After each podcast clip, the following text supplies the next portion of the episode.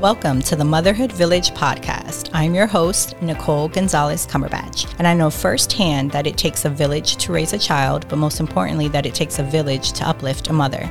A mother's village is necessary and can take up many forms. Consider this podcast as part of your motherhood village. No matter the season of motherhood you're in, every conversation will give you more tools to add to your parenting toolbox, and you'll feel supported, inspired, and uplifted. So let's get into an informative and empowering conversation.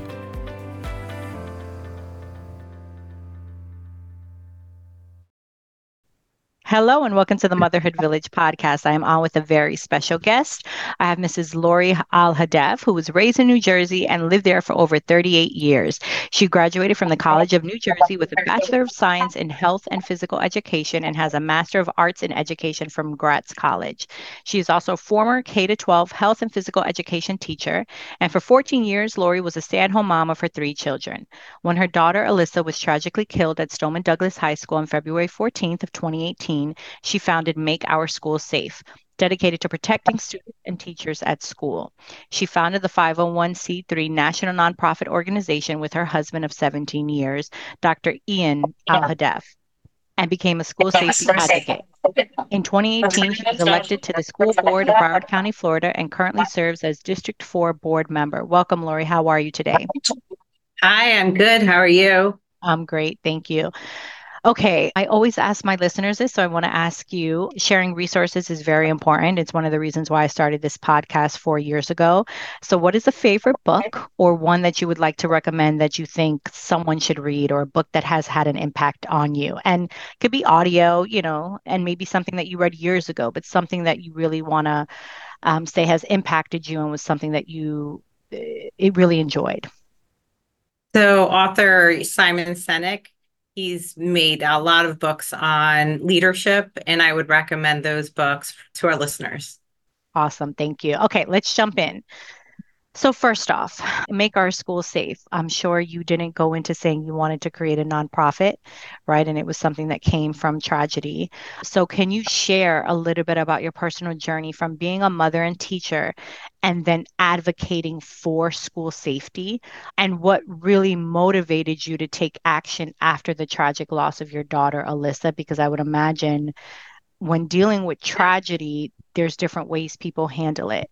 So, why did you feel compelled to start this and to do this work? So, after I graduated from college, I was a teacher for five years. And then my husband and I decided to raise a family. We had three children, and I was a stay at home mom for 14 years. On February 14, 2018, my daughter Alyssa was one of the victims of the Marjory Stoneman Douglas High School school shooting. And I knew that for in order for me to make an impact and make change, that I need to have a seat at the table. So I decided to run for the school board. And currently now this is my fifth year on the school board and my second year as the chair of the Broward County School Board. And then after the tragedy right away my husband and i we started make our school safe our nonprofit organization and we're focusing on three things. One is passing alyssa's law nationwide as a standard level school safety protection. Secondly having make our school safe clubs in our high schools. And thirdly giving back we've given back already $350000 uh, to different school safety projects in our schools that's amazing. And I want to talk briefly about Alyssa's Law because I live in Coral Springs and I didn't even know all of the impact that Make Our Schools Safe and what all the work that you've done with Alyssa's Law. I have here it's a critical legislation addressing the issue of law enforcement response time when a life threatening emergency occurs because time equals life, which we know. So, can you talk a little bit about what the law actually does and how it's impacting schools? Yeah, so we passed Alyssa's law already in five states uh, New Jersey, New York, Florida, Texas, and Tennessee.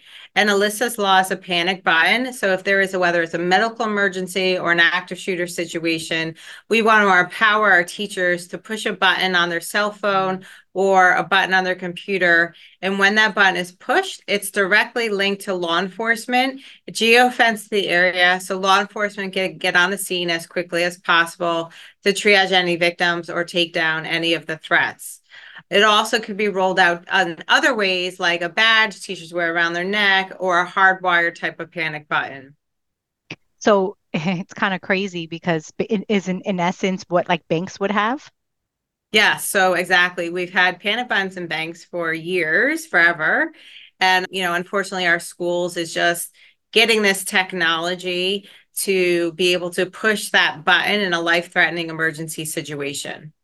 Well, the sad part is we shouldn't have to think that we need that, right? That's the unfortunate part because I guess no one thought like the technology's been there.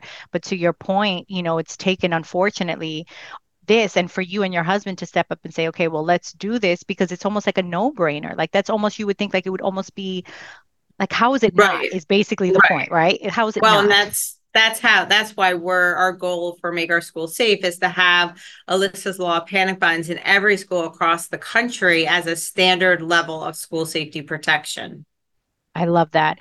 So, talk about the Moss clubs. I would imagine is that an initiative or a program that's in addition to Make Our School Safe? Like, talk more about that and how students or even the community can get involved. So, we have Make Our School Safe clubs in our high schools. We have about 23 different clubs, not only here in Florida, but nationwide. And the clubs are where the students really help to create that culture of safety within their school. So, like, they see something, say something have conversations with their school resource officers, do different safety projects. We've had clubs raise money to put a stop the bleed kit in every classroom.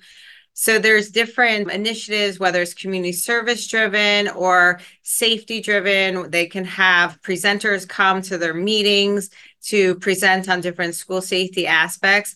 But we really want the students to have that control in mind for school safety at their school. So if you're in high school and you're a parent listening to this and your school does not already have a Make Our School Safe club, we have a list on our website, makeourschoolsafe.org, where you can see what clubs we already have. But your students, if we have a club established, they can go to club meetings or they can be a leader and start a club at their high school by contacting us. We have a whole handbook on it. We have a Make Our School Safe Club director, Lexi Simon, and she will help them work with them to help to establish the club at their high school. I love that.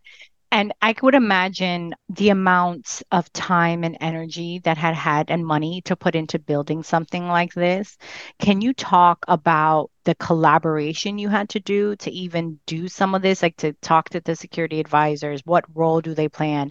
Like, even you want to get this in all, I would imagine all 50 states, right? All schools, all the things. So, can you talk about the bandwidth that's needed and really what people like myself can do to help push the initiative forward? So, by going on our website, makeourschoolsafe.org, we have a volunteer handbook. And in that handbook, there's different ways that you can get engaged and be involved with the organization, whether you're volunteering, whether you start a fundraiser for your child's school to help raise money for a certain specific, like school safety initiative we would love to collaborate and help you and work together with you.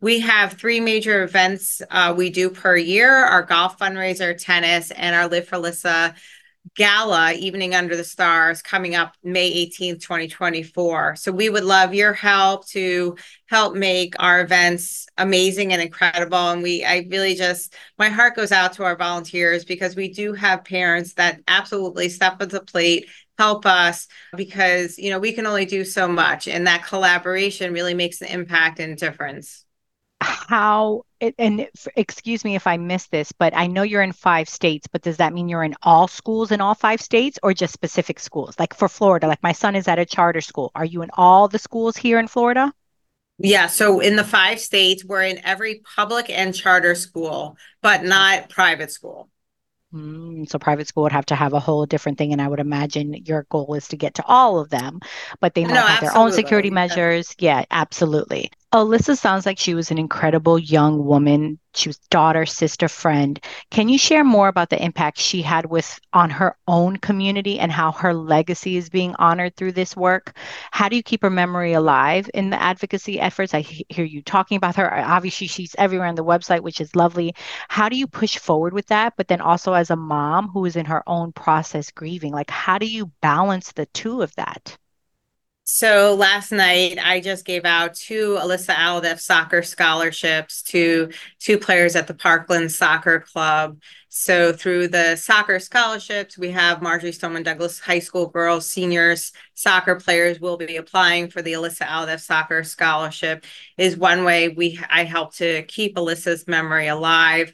I'm actually here at Pine Ridge Education Center right now, and they just did their music award for Alyssa and um, we gave two little scholarships to s- students. So I, I try to, you know, keep Alyssa's memory alive, not only through the scholarships, but also I say Alyssa lives with inside me. You know, is you know, it's so painful. Obviously, how tragically Alyssa died. It never should have happened. And and so, you know, I try to turn my pain and grief into action by by helping others and i and i think that and i feel that it, it really makes um, a difference and helps me to deal with my stress and grief Yeah, I would imagine so. And it's just beautiful because, I mean, as a mom, my son was uh, maybe four months old, and I worked at Coconut Creek at the time. And I, I mean, I can remember it vividly, so God only knows, you know, at the time of those that were at Marjory Stoneman Douglas, the surrounding areas. Like, I think it's just something that's imprinted. And I just remember being a new mom and just being like, what? Wait, what? Huh? How? So the fact that you're that you have done this and and I think the work that is being done in the Parkland Coral Springs area is so beautiful to see. People coming together to make sure that the memory is alive of not just Alyssa but all of the victims. I think is just wonderful. Is there anything oh if you can share and I'll put this in the show notes and all the things when for promotion but can you share where people can follow? I know you mentioned on the website there's a donation but the social media platforms, the actual website name. Sure. So our website's makeourschoolsafe.org. Our Facebook page is Make Our School Safe 17. Instagram is Make Our School Safe. And TikTok is Make Our School Safe underscore. X is at Lori Alhadeff. Awesome. And uh, lastly, I usually have my guests say any other final thoughts or anything, but I, I do want to also ask do you see with make our schools safe and maybe even other initiatives, do you see us changing a corner with having more safety measures in schools, right? My little guys in elementary school, they had to do a drill, and I remember being so scared of like how he would react to that. Will he have anxiety for that? The fact that we even have to do a drill. But I know it is the world that we live in. So are are you hopeful? I guess my my question is, are you hopeful of what the future will have? Absolutely, I'm hopeful. I already know since the tragedy in 2018, our schools are so much safer since that tragedy happened. There has been major legislation passed, like the Marjory Stoneman Douglas Act, Alyssa's Law, different school safety measures put in as layers of school safety yeah. protection in our schools that wasn't even there before 2018. So I could say with 100% certainty that our schools are safer than they were before 2018 and that's awesome and that gives anyone and we're only and we're yeah we're only just improving right? Like this we're only just getting better every day you know from our behavioral threat assessments improving and our processes improving our training improving sure. and and then keep creating those layers of school safety protection in our schools. Let me ask you then lori then this will be my final question before final thoughts what's next for Moss? What's next for Make Our Schools Safe? Like where I know 50 states, but is there are there any other aspirations that do you have for this?